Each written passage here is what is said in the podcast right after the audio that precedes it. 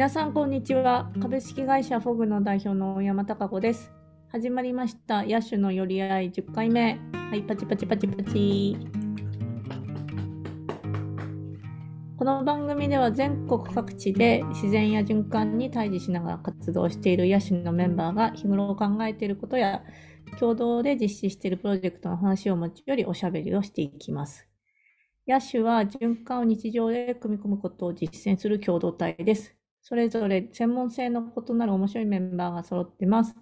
今日はですね、えー、っとですね、みんな結構揃ってるんですけど、青柳陽子と相沢さえ子と富田まどかと、あと新田理恵と、あとうちの家から猫も参加してます。はい、よろしくお願いします。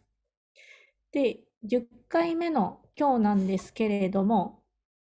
あの、皆さんにですね、お礼が言いたいというお礼を言う回ですね。感謝、クラウドファンディング、目標達成というテーマでお話をしたいと思います。ありがとうございます。ありがとうございます。えっ、ー、と、ちょっと結果をですね、あの、お話ししながらちょっとね、みんなで思い出を語っていこうかなと思うんですけど、クラウドファンディング、私たちですね、あの、私たちの拠点であるエラボの、えーと、拠点開発っていうのに向けたクラウドファンディングを、えーと、行ってまいりました。で、それで、あの、クラウドファンディングの結果なんですけども、実施期間はですね、2021年、今年のですね、7月の16日から、あの、8月の31日までで、で、目標支援金額を、あの、完全にですね、生きがって300万円という、あの、最初から目指すゴールを大きくしてしまっていたみたいなところでですね、あの、若干途中ドキドキしながら、あの、クラウドファンディングやっていったんですよね。みんなで最後の10日ら辺で、これ無理じゃね？みたいなこともね、話してたりとかね、してたんですけど、しんどかったですね。はい。どうでした？もうダメかと思って。でもみんな、そう、それ、金額じゃない、みんなだ。ありがとうの思いで、もう最後はできるだけ感謝を伝えるんやみたいな勢いでしたね。ね、もう、一人一人に、もう一人一人のあの、メッセージがね、クラウドファンディングで読めたりとかしていて、支援者の方たちの、もうそれを見てるだけでこう満足をして、なんか満足というか、あありがとうございます、ありがとうございますって一個一個噛み締めて言いながらも数字が全然到達していないみたいな、そんな10日前、1週間前みたいな、あ、日にちが迫ってる、どうしようどうしようみたいな、その時点でだい確か160万ぐらいしか達成してなくて、やべえやべえみたいな。最初のスタートダッシュが良かったから、みんなでやったやったって喜んでいた。あれ、これ、どうなんだろう？どうなんだろう？もしかしてこれ達成しないってなったらどうしようみたいな。応援してるくれてるのはありがたい嬉しいけど、なんか、そう、だからこそ達成し、達成がとかって。が大事なのか、進むことが大事なのか、みたいな。よくわからない、どうしようってなったんですが、結果がですね、結果がですよ、支援総額がですね、347万4635円という115%のという達成率でですね、あの、はい、合計支援者数が323人。猫も驚き。猫も驚きの、この支援者数と、あと総額です。びっくりしました。はい。最後の10日間のびっくりの巻き上げ。うん、こんなことある。で、こんなこと、こんな奇跡が起こるのかと。本当に、あの、最後にかけて皆さんいろんな方たちが支援してくださってね、あの、クラウドファンディングって、まあ言うても、知り合いしか支援してくれないでしょとか、最後の追い上げって言うても、家族とかが高額入れてくれるんでしょみたいな、そういう、なんかそういうのもあったんですが、ほ、ほんと新規の方もいたりとかしてね、うんご近所さんで何かで見ましたとか、こういう方から聞きましただったりとか、まあ、もちろん知り合いの方もいいたんですけど、すごいいろんな方たちに、あの、お話、あ支援していただいて、本当に感謝しかないと。感謝でしかない。うんもうクラウドファンディングです。でそれだけ皆さんからも期待ししていただいている、まあ、求められているものなんだなっていうことに改めて気づくことができたクラウドファンディングだったなというふうに思います。ありがとうございます。ありがとうございます。ありがとうございますあ。りがとうございます。皆さんどうでしたか？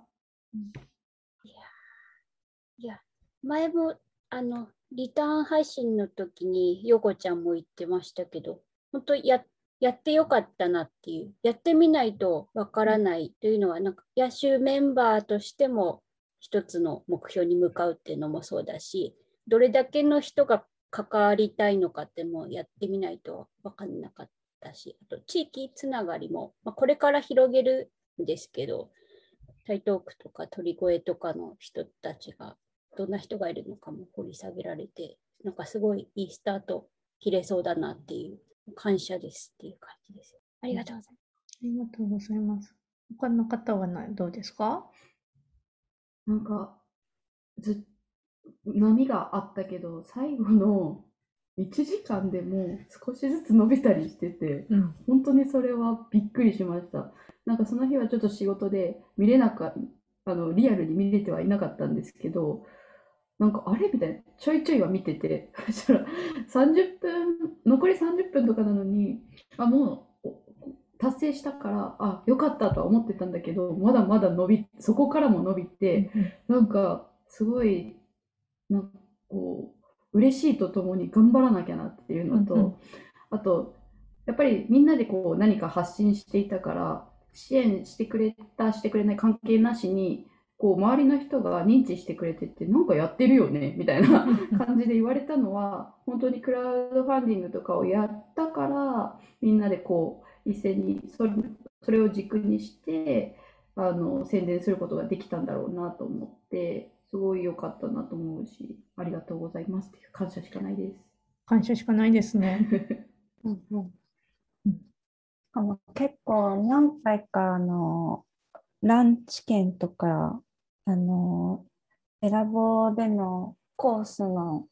券を足してそこを更新してすぐ売り切れるっていう状態が続いてちょっと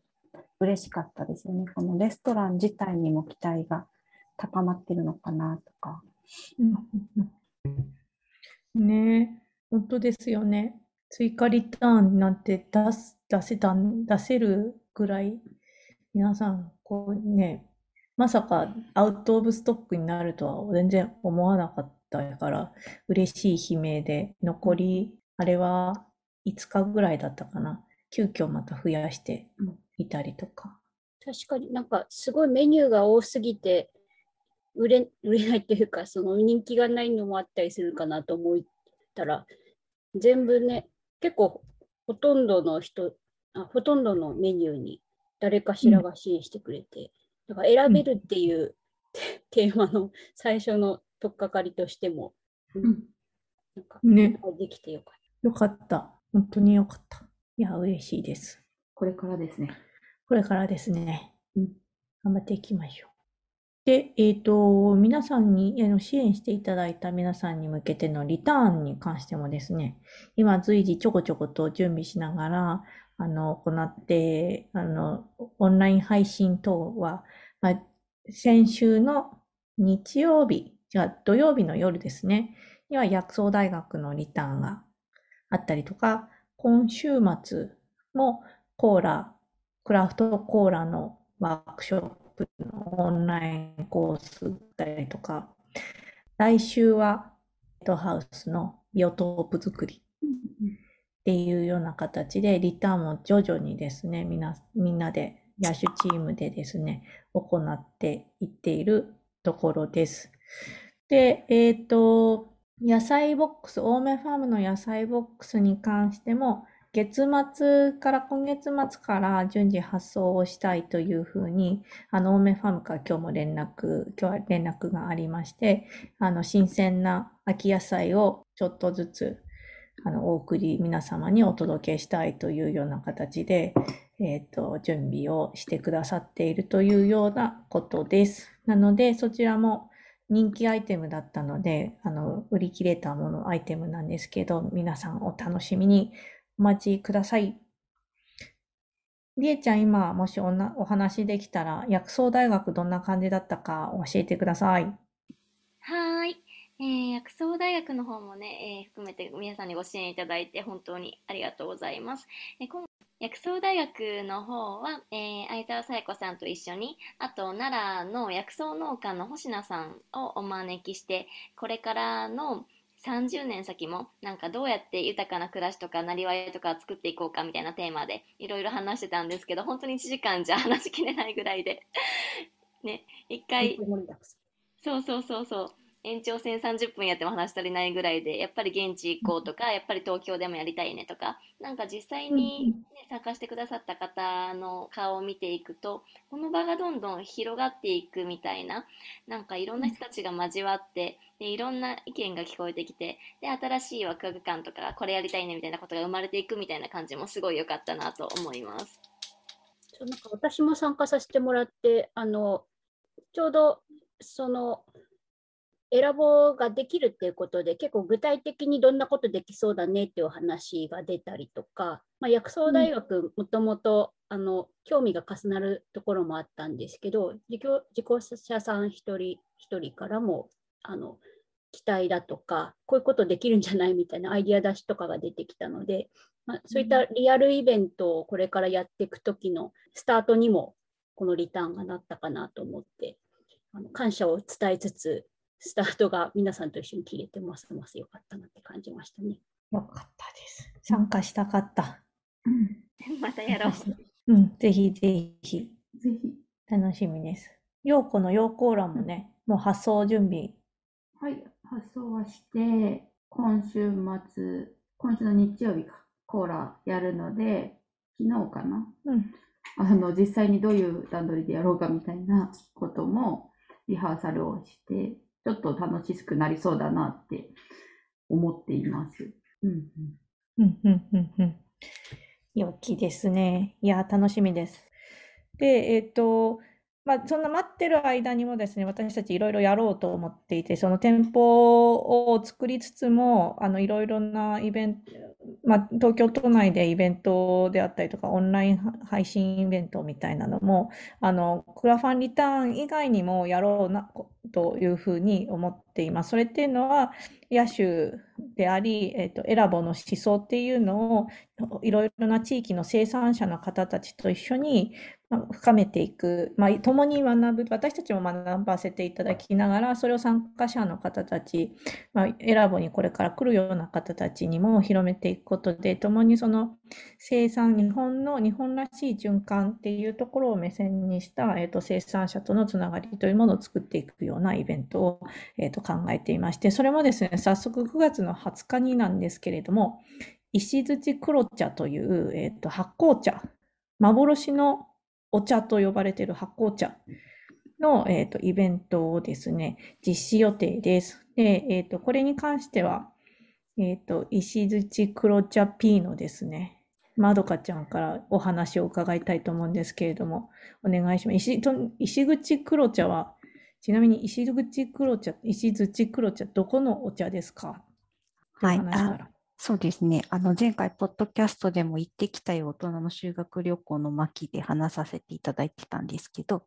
あの石槌黒茶はあの愛媛県の石槌山という山の中腹で、あの昔から取られていたあのお茶の生産方法なんですけど、あの結構特殊なあのお茶の製法なので、なんかその製法をちょっと学びに野手のメンバーのさえちゃんと忍び込んでですね、そう、すごく楽しかったですっていうお話をさせていただいたんですけど、潜入調査。潜入調査をしてまいりましたと。で、なんかその潜入調査をしたところで、なんか我々が気づいたのが、なんかここまで山だったりとか発酵っていうものが身近な生活が今でも繰り広げられているんだという気づきがありましてでなんかそういうあの生活スタイルっていうのはもっともっと日本が忘れてはいけないものなんだろうなというところを発信するイベントをやりたいなという話をヤシのメンバーとしてですねでたまたまあのそういうチャンスがあったので今月の20日にあのヤシのメンバーと一緒にこのイベントを企画して開催しようとしております。以上。はい、場所はどこでしょうか？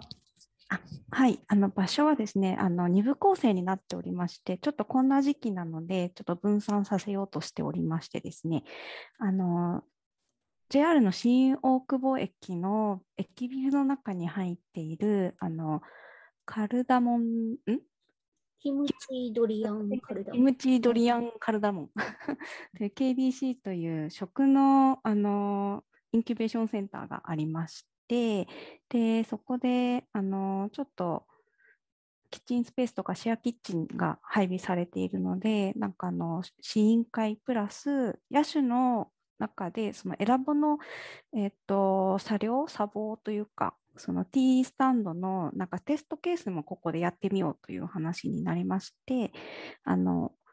お茶石槌黒茶の試飲とあのお茶のちょっとデコレーションをするものとあのうちのシェフの陽子が作る石槌黒茶と陽コーラのあの融合のものをつく使っていただきますと。でちょっとですねそれだけだと味気ないので あの食材の販売もしてちょっと野手らしさというものを演出しようかなと思ってますというのがお昼朝10時から始めております。でそこからですね我々はあのエラボに移動してエラボでオンラインの配信をさせていただこうと思っていましてで皆様にもその生産者の天野さんたちとあのこの石槌黒茶の凄さみたいなものを我々がお茶会というか選ばの場あのカウンターでちょっと飲みながらですねあの話座談会みたいなのをしよう。でええっとりえちゃんもちょっと参加してちょっと思想の深い話とかも深掘ってですね我々も勉強してみようという会がオンラインで配信させていただきます。で皆さんにも参加していただきたいのであの一緒に飲みながらですねあのお茶会に参加できるようにあのチケットを買っていただくとお茶を配送させていただいてで飲み方とかレシピをつけてですねあの会を開催したいと思いますので一緒にお茶会参加していただければと思います。9月20日ですね。あの敬老の日でそうですね。祝日ですので、ごゆるりと。そうですね。茶飲み友達を増やす会という敬老の日にぴったりなイベントです。はい。楽しみです。めちゃくちゃ楽しみです。えっ、と、これも皆さん、ぜひ、オープン前に、えっ、と、選ぼうってどういう場所、野手、その選ぼを運営している野手ってどういう人たち、どういう考え方で何をしているのっていうのをもうすぐ知りたいっていう方たちも。そうですし。まあ、そもそも石ぐ石槌黒、言えない石槌黒茶っていうのがですね、ものすごくその製法もそうですし、伝承されてきたっていう歴史がとても興味深いお茶なので、ぜひ皆様にも、あの、それを、まあ、一緒に学び、一緒にその保存する方、保存っていうかその文化を保存、継承していくっていうことを学べたらなというふうに思っていますので、ぜひぜひ、あの、ご参加いただけたらというふうに思います。リンクは、イベントの詳細リンクは、後に、ポッドキャストにも貼っておくようにしますので、ぜひぜひご参加ください。えっと、そしたらですね、あ、おしまいの時間らしいです。はい。ということで、そうそうおしまいの時間がやってきました。えーあっという間ですね。えー早いね。今日は10回目の収録だったんですけど、感謝をお伝えする回でした。皆さん、じゃあ一斉にありがとうを言いましょう。はい、せーの。ありがとうございました。